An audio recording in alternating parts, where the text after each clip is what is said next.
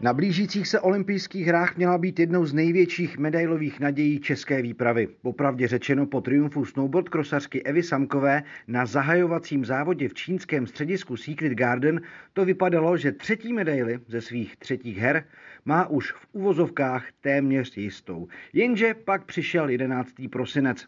A nešťastný dojezd týmového závodu v rakouském Montafonu, při kterém si Samková zlomila oba kotníky.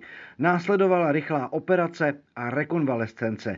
Jestli se stihne dát do olympiády do pořádku, je stále velmi nejisté. Ještě před vážným zraněním dala Eva Samková rozhovor olympijskému podcastovému speciálu webu Č T Sport Peking Fokus, ve kterém prozradila i řadu zajímavých okolností ze závodního života. Její aktuální zhodnocení situace pak zaznělo dvacátého osmého prosince na Radiožurnálu. S jeho svolením část rozhovoru s dvojnásobnou olympijskou medailistkou do podcastu zařazujeme. S Evou Samkovou začátkem prosince hovořil Jiří Kalemba. Dobrý den, zdravíme všechny fanoušky našich Fokus podcastů. Sportovní svět už čím dál tím víc řeší olympijské hry. Pozornost po Tokiu stále zůstává upřena na východní Asii, ale z Tokia se přesouváme do Pekingu a i proto jsme pojmenovali náš další olympijský speciál Peking Fokus, ve kterém vám představíme prostřednictvím rozhovoru několik zajímavých osobností z české výpravy, třeba i medailových ambicí. A to rozhodně platí o našem prvním hostovi, kterým je vítězka ze Soči, bronzová z Pjongčangu, několikanásobná vítězka světového poháru, snowboard krosařka Eva Samková. Evo, zdravíme tě. Ahoj. Ahoj. My natáčíme začátkem prosince. Máš za sebou premiéru světového poháru v Secret Garden, to znamená v dějišti olympijských her, která pro tebe dopadla fantasticky. Vítězila si, to znamená, že asi jako psychicky pro hlavu, mentálně je to asi úplně fajn. Jaké poznatky jsi vlastně z Číny přivezla? Kromě toho teda, že jsi vyhrála a porazila své největší soupeřky. No, je to tak. My jsme, pro mě to bylo furt trochu zvláštní jedna ten svěťák, protože většinou máme až v druhý půlce prosince ty první svěťáky, takže to bylo poměrně brzo. Nebo měla jsem furt pocit, že jako ještě nemám tolik natrénováno a najednou už jdeme na svěťák. My jsme trošku jako tušili, věděli jsme, že tam nejspíš bude zima hodně. My jsme tam vlastně přijeli a bylo tam mínus sedmnáct.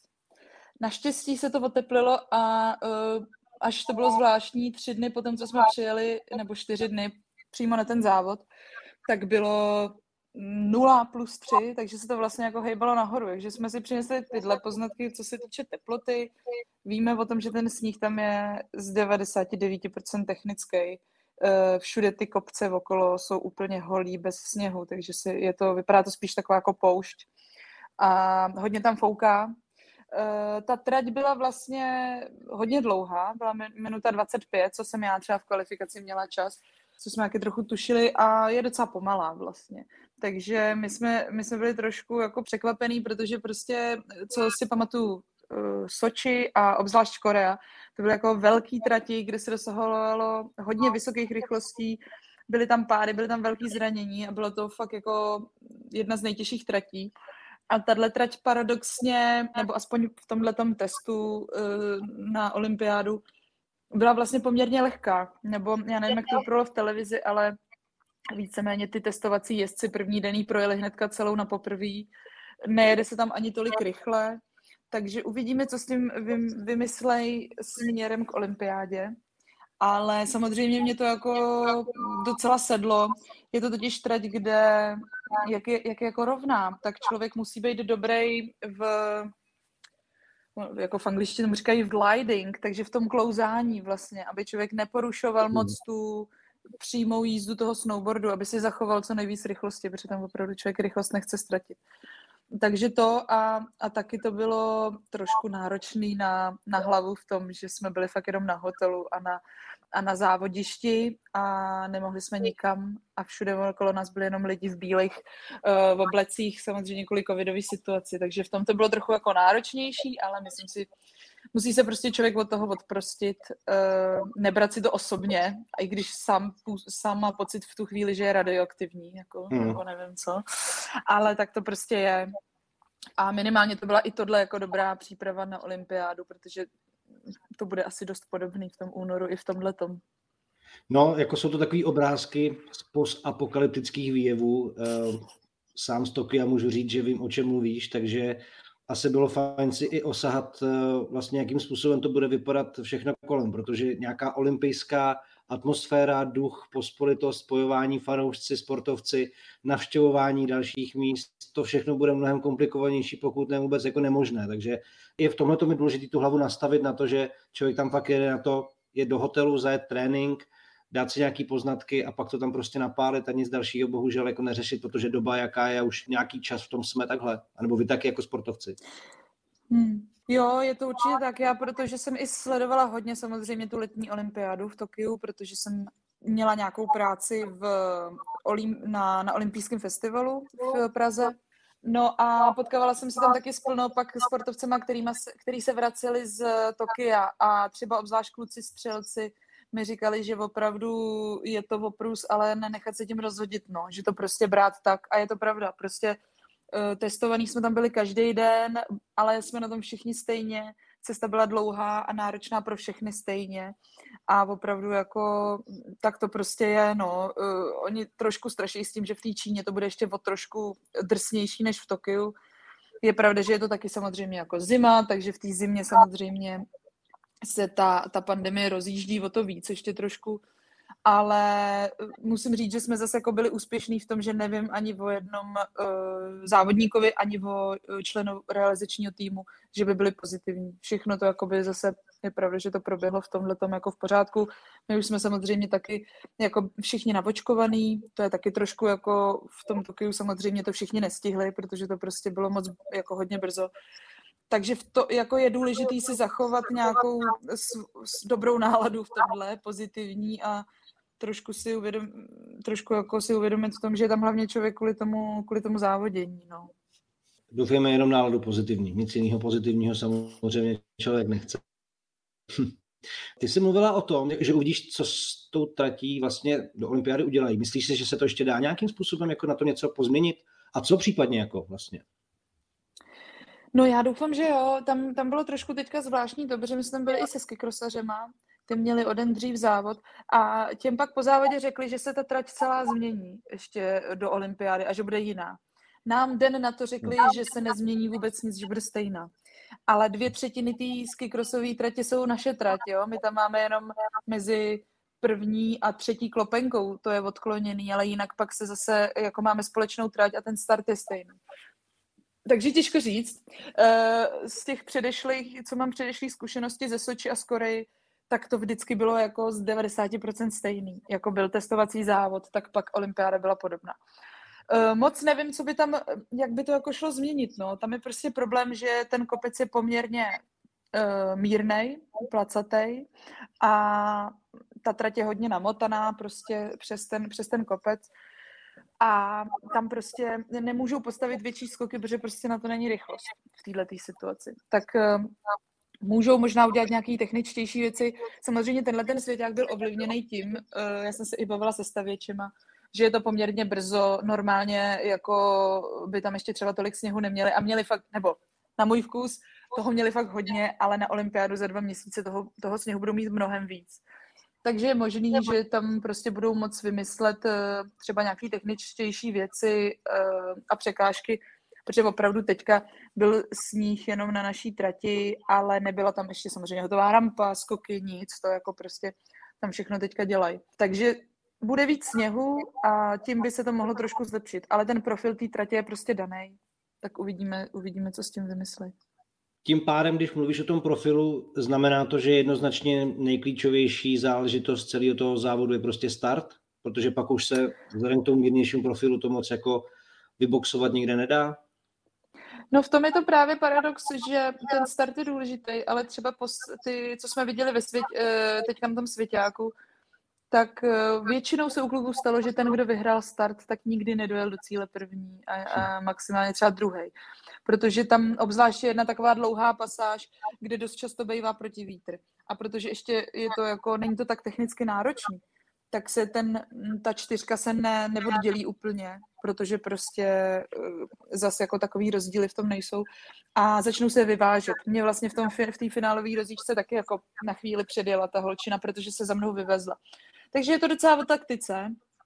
A u těch kluků je to jako absurdní, no, že člověk je na tom technicky třeba skvěle a nejlíp, jako ty dva kluci, který vyhrávali startovní, startovní rovinky, ale nedostali se ani do malého finále, podle mě, protože prostě se vždycky za něma nikdo vyvezl a oni už to pak třeba nezvládli dohnat, nebo prostě už se zase není, neměli možnost se tolik vyvízt. Takže v, tom je to, v tomhle je to zase dobrý pro lidi, kteří umějí jezdit ve čtyřkách a umějí jako taktizovat, no. Ale, ale právě v tom to bylo zvláštní, že fakt jako se poměrně docela předjíždělo, protože ty kluci získali rychlost. Prostě jeden jim trochu povodil třeba ten první, ale pak oni tři spolu jeli, popovezli se a najednou ho prostě to a on neměl tolik, tolik rychlosti z té trati předtím. No a s těmhle poznatkama, jakým způsobem vlastně o tom uvažuješ ty, nebo dáš si teď vlastně pauzu a vrátíš se k tomu v hlavě zase, až bude ten správný čas, anebo to v průběhu sezóny tak nějakým způsobem jako budeš tomu vrcholu, což ten olympijský závod asi logicky je štelovat? Uh, já asi si dám hmm. pauzu, protože budu muset přemýšlet nad Montafonem, co nás teďka čeká, světový pohár a pak nad Červíny. Uh, takže to, to je samozřejmě jako další dva závody, které jsou důležitý teďka do konce roku.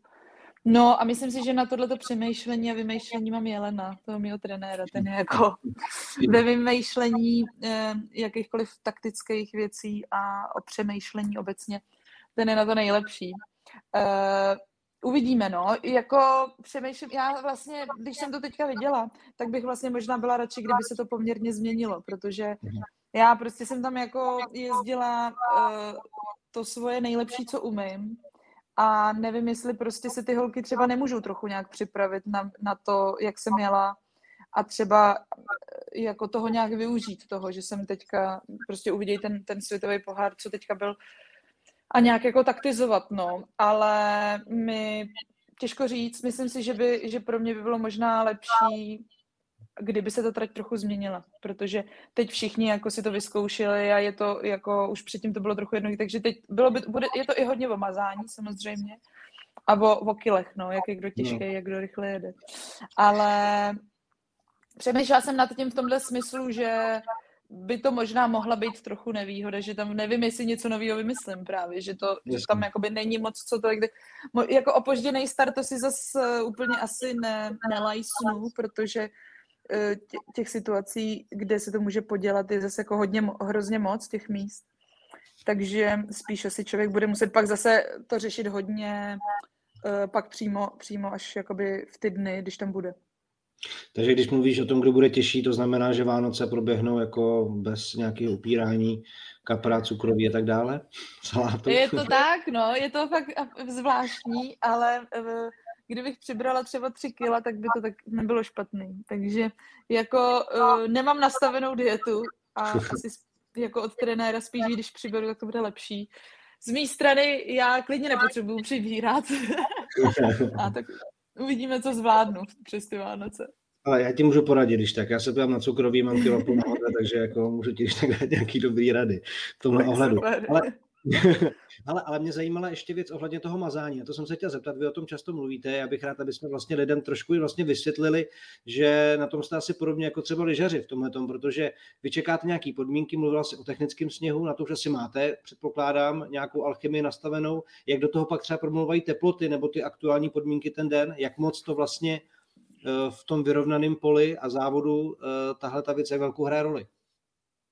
Bych řekla pravdu, tak já jsem uh, hrozně ráda, že máme Kašpiho a ještě další servisáky, že já jako vím o tom fakt úplně nulu, nulu, ty přijdeš, nulu informací. Ty přijdeš, je navazáno a jedeš prostě. Přesně, já si jenom přidám vázání a mám připravený dvě, tři prkna, uh, mám jedno zahřívací, který prostě tam se neřeší, jak to jede, a pak mám dvě, tři prkna na tréninka na kvaldu v průběhu toho dne. A oni samozřejmě koukají na nějakou předpověď, mají připravený určitý verze, prostě počítám, počítáme, že bude plus tři, počítáme, že bude minus dva a tyhle ty věci. Pak samozřejmě se na to se tam projevuje i, ty prkna jsou různě rychlí, prostě všechny jsou vyrobený úplně stejně ze stejných materiálů, ale prostě jedno je vždycky rychlejší, jedno pomalejší a nikdo neví proč. Takže jsou samozřejmě, vybíráme a každý taky na jiný, na jiném sněhu. Takže teďka víme, jaký tam ten sníh je docela. Kluci si to vyzkoušeli Uh, někdy, když jsou složitější podmínky, třeba když, třeba když napadne prašan, uh, hodně prašenu, tak ty rozdíly začnou být markantní. Třeba Italové ty většinou má jako skvělou mázu snad vždycky. Uh, Němcům to poslední dobou hrozně jezdí. A Američanům. Nám to taky teďka teda jelo na tom svěťáku, takže to bylo super. Ale uh, je to, občas to může udělat velký rozdíl, anebo je zase třeba ten sníh nebo ten povrch takovej, že ten rozdíl tam jako není tak velký. Ale tato trať je určitě dost o mazání. My to mazání máme, jako pro nás je tak důležitý jako pro rychlostní lyžaře, anebo i běžkaře. Je to fakt jako uh, hodně, protože my jedeme hodně po ploše. My jedeme jako většinu té trati po ploše. A třeba prostě slalomáři nebo i obřákáři to nemusí tolik řešit, protože tam jedou furt po hranách. Hmm. Ale pro nás je to opravdu jako strašně důležitý a hlavně to prkno jako obrovská plocha. Že to, když to brzdí, tak to brzdí prostě strašně. Ale uh, takže je to pro nás důležitý, proto to hodně řešíme. Tomáš Kašpar, který je vlastně náš hlavní servisák, tak ten prostě furt vymýšlí, furt jako studuje, ptá se různě a zároveň mu jako tu situaci nezávidím, protože občas, když se to nepovede, tak v tom, přímo v tom závodě to občas nejde už úplně tolik ovlivnit. Nebo člověk může jakoby nějakýma ještě dodělávkama na startu to nějak trochu ovlivnit, ale není to třeba na celou trati, to třeba na startovní rovinku nebo tak. Um, takže to. Takže a nejhorší na tom je pro mě třeba, že když se to mazání nepovede, tak jako je vidět, jak ty kluci jsou z toho strašně špatný. A, ale, ale jako ten závodník, člověk je trochu naštvaný, že mu to pokazí něco jiného, ale zároveň jakoby ví, že udělali maximum úplný. Tak je to, v tomhle to jako hrozně nezávidím, že to je náročný na hlavu, je to velký stres, ale za, pak je to stejně o tom závodníkovi. No. Takže lepší, lepší pro ně je, když dobře namažou a podělá to ten závodník. Ale, ale je to velká alchymie, ještě se to teďka řešilo s těma voskama fluorovejma, co se smí, co se nesmí, takže to jako je, je strašný v tomhle. Hmm, chápu. Když se dostaneme vlastně k soupeřkám, tak já nejsem Michal Dusík, vaše závody nekomentuju, na druhou stranu z toho obecného pohledu, který mám, tak se tam v podstatě nějakou dobu opakuje podobná sestava men. Mojo Lijová, Benksová, Jakobelisová, ty, do toho tam samozřejmě ještě pár men je. Vysvětli jenom my, samozřejmě ty v tomhletom, v přípravě ty víš, kdo jsou tví největší soupeřky, víš, že do čeho jdeš, víš, že pravděpodobně se potkáte v nějakém, jako v nějaký jízdě, ve který půjde o hodně. S tímhletím asi i jako pracuješ. Ale vysvětli nám to, že jste vlastně dlouhodobě jako takhle úspěšný a tu výkonnost se držíte, že tam jako málo koho nového pustíte, nebo že vás zase nedokázal někdo vůbec někam jako odsunout. Já doufám, že to je tím, že trénujeme hodně.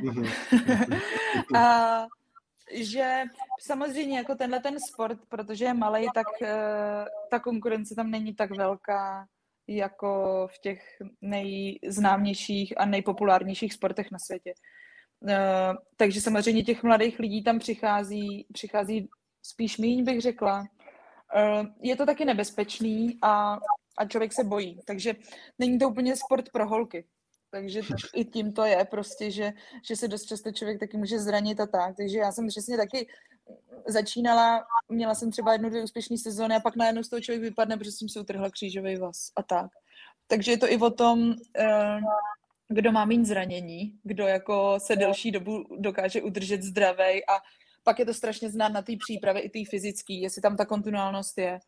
Já to třeba na sobě teďka hrozně jako pocituju, že najednou, když prostě člověk může v kuse trénovat tři sezóny nebo tři roky i přes léto, tak, se to, tak je to prostě super, protože člověk ne, nevypadne z toho, že pak najednou dva měsíce nic nedělá, protože jde na operaci. Ale uh, Lindsay byla prostě u toho začátku a je určitě hrozně šikovná a soutěživá, takže v tom to taky bude. A myslím si, že um, třeba u té... U je to hrozně zvláštní v tom, že jako mě poměrně málo holek se líbí, jak jezdí. Já se spíš většinou dívám na to, jak jezdí kluci. A mě většina, musím říct, těch holek se nelíbí, jak jezdí. Jako. Ale samozřejmě jedou čistě, jedou jako dobře, ale, ale ten styl třeba nebo to provedení mě úplně jako ne, neberu jako příklad pro sebe. Mm-hmm. Takhle bych to řekla. Ale...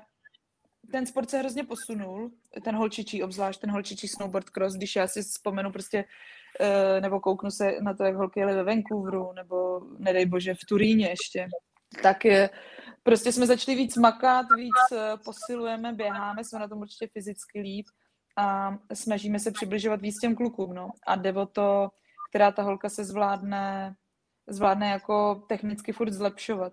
Takže já si myslím, že ta moje síla je v tom, že jsem jako přizpůsobivá a že mám toho Jelena, který moc dobře ví, co tam mám dělat a já to jako dělám akorát, že to dobře, dobře interpretuju, ne, že by mě nic takového napadlo, to já nevymýšlím tyhle věci. A ty holky určitě tam mají nějaké odhodlání a jsou prostě šikovný, no. Asi, asi člověk musí být trochu šikovnej na to. Ty jsi to zmínila, tvojí velkou devízou v téhleté fázi kariéry už je samozřejmě tvoje zkušenost asi, jo? Máš už něco za sebou, teď když jsi mluvila o té kontinuitě, tak máš za sebou vlastně pět celkových prvenství ve světovém poháru v řadě, dvě olympijské medaile, účast na X Games, medaile z mistrovství světa. Tak by mě zajímalo, nebudu se tě ptát jako na to, co tě jakože nedál, jasný, že asi furt chceš vyhrát, furt tě to baví, to je jako jasný, ale jak moc tyhle ty zkušenosti závodní z velkých věcí a velkých podniků ti vlastně třeba teď, zase když po čtyřech letech přichází ta olympijská sezona, pomáhají se o něco opřít, anebo jestli to prostě vždycky jako sezona startuje nula a já do toho jdu s těma cílema, co mám. Jak to vlastně v té hlavě toho závodníka nebo závodnice teda v tvém případě vlastně funguje s těma zkušenostmi, který už si samozřejmě na cestě pozbírala?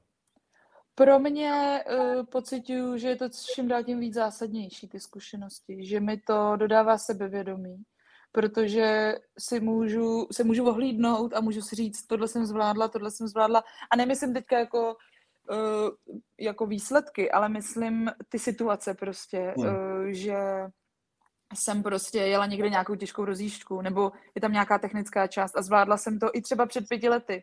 A to jsem na tom určitě byla hůř technicky, tak proč bych to nemohla zvládnout teď?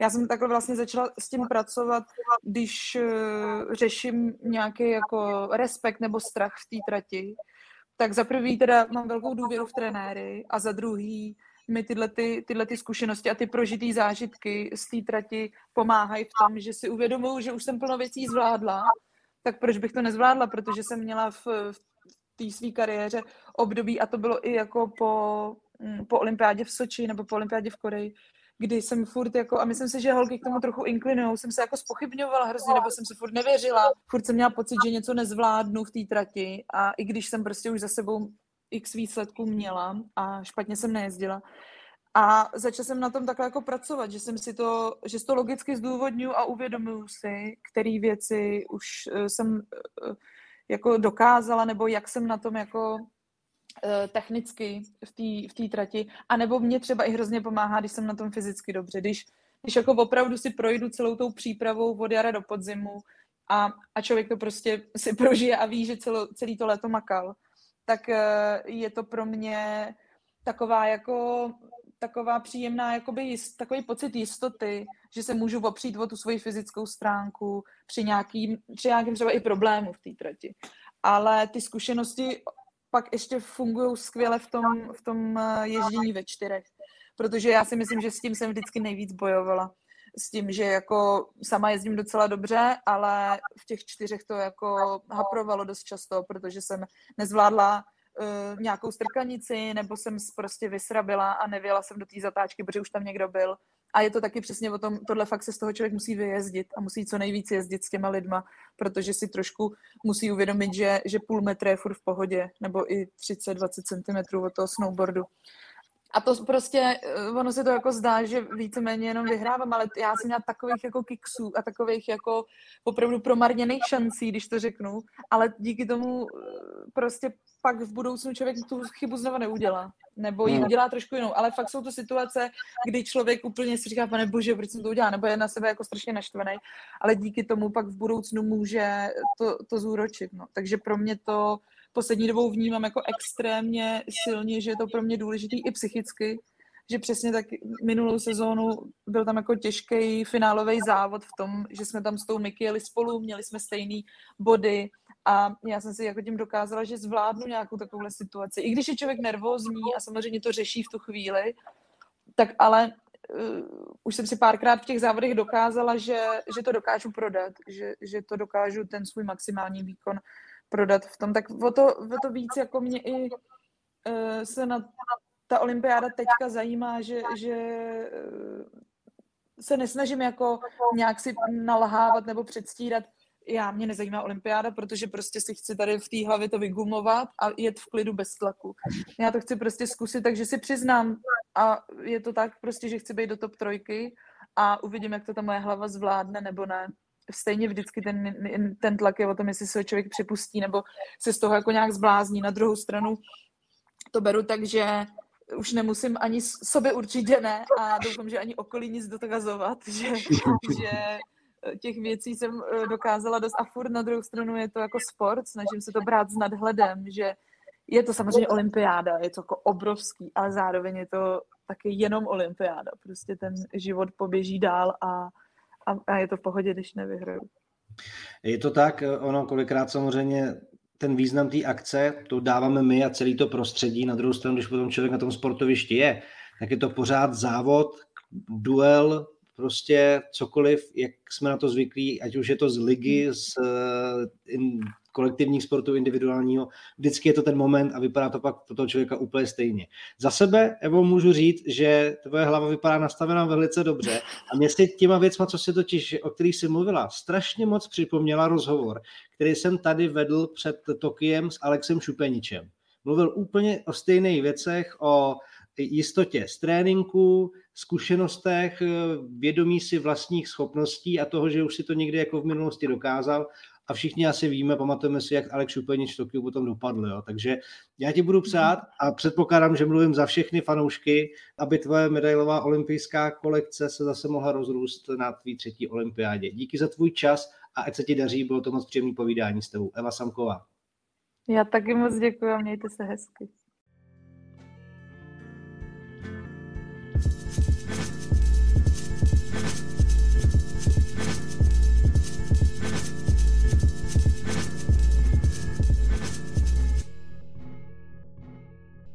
Jak jsme zmínili už v samotném začátku Peking Fokus podcastu, po Secret Garden následoval rakouský Montafon, páté místo mezi ženami a pak onen nešťastný dojezd a zlomené kotníky při závodu dvojic.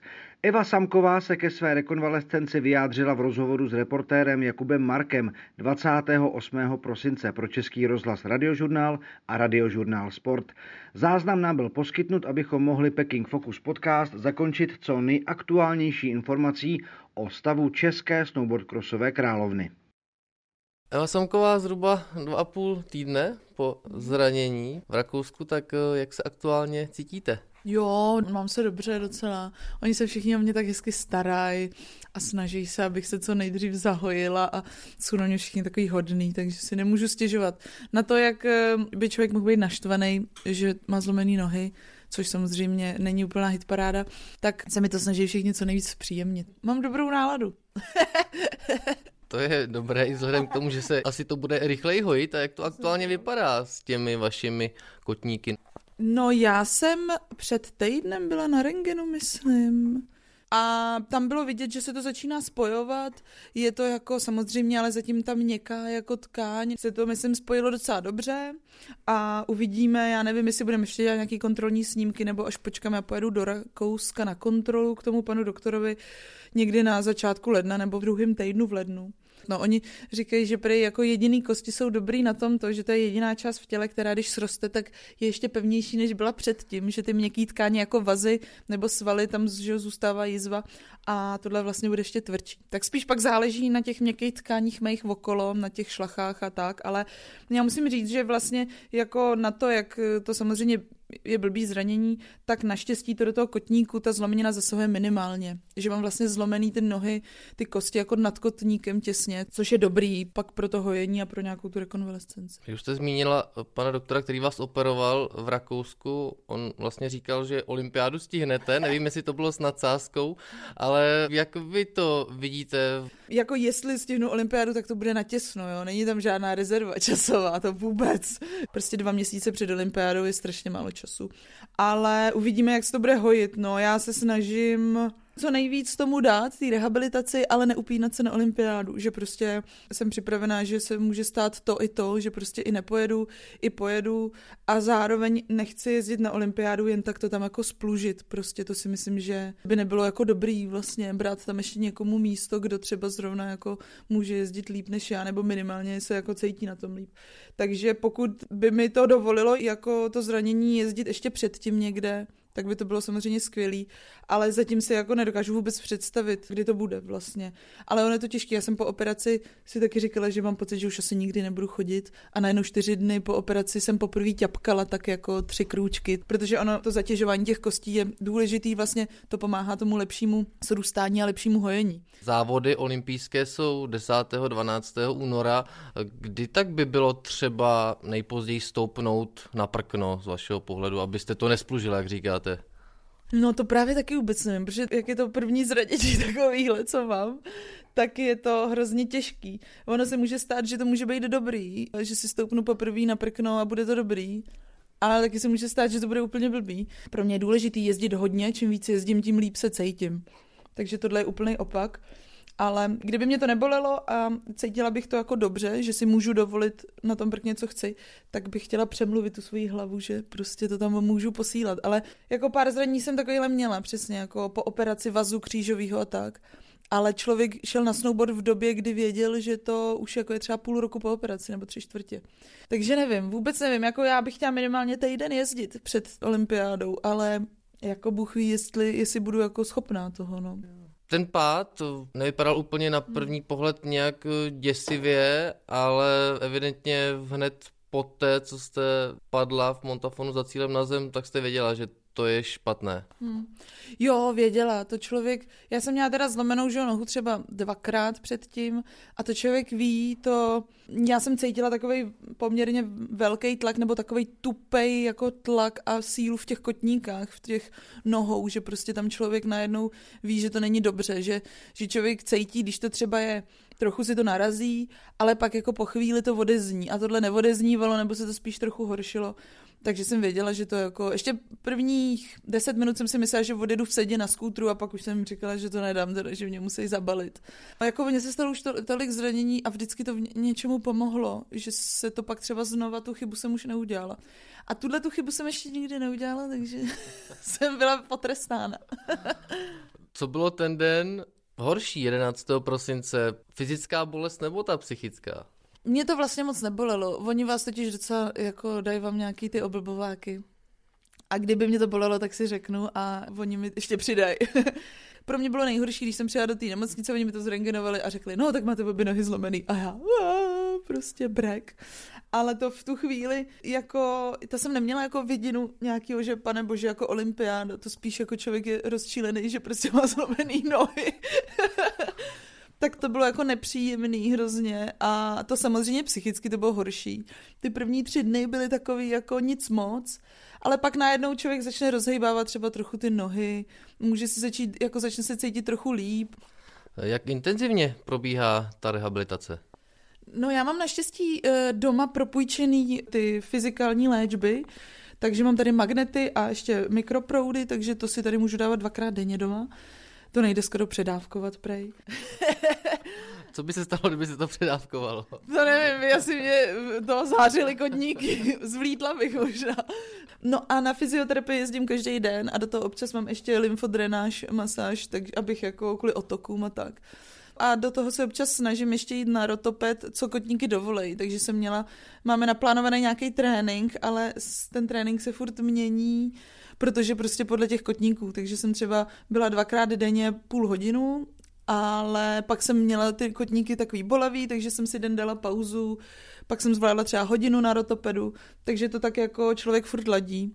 Ale je to vlastně docela intenzivní, já měla pocit, že se budu válet doma, já prostě odjedu v deset ráno z domu a vrátím se v pět odpoledne. Já nemám čas vůbec. A můžete chodit nebo jen pod dohledem fyzioterapeutů? Chodím v berlích, nebo tak pajdám spíš v berlích. Jako udělám k- krůček dva, prostě třeba tady k vozejku nebo něco, takže vozejk využívám, když si chci odpočinout zase. Ale vlastně docela se jako pohybuju na to, jako pro mě je to taky vlastně šok, že prostě je to přes dva týdny lehce. a já na to můžu jako stoupat vlastně a zatěžovat to. Jednu nohu můžu zatěžovat víc, druhou míň, ale jako moje chození není nic moc bezpečného. Já opravdu mám pocit, jako vypadám jako dítě, který se učí chodit. Chytám takový jako vrávory do strany, do zádu a tak, ale, ale jde to. Takže to byl náš první Peking Fokus podcast a budeme pokračovat další týden s dalším českým olympionikem, který bude reprezentovat na olympiádě v Pekingu. Mějte se hezky.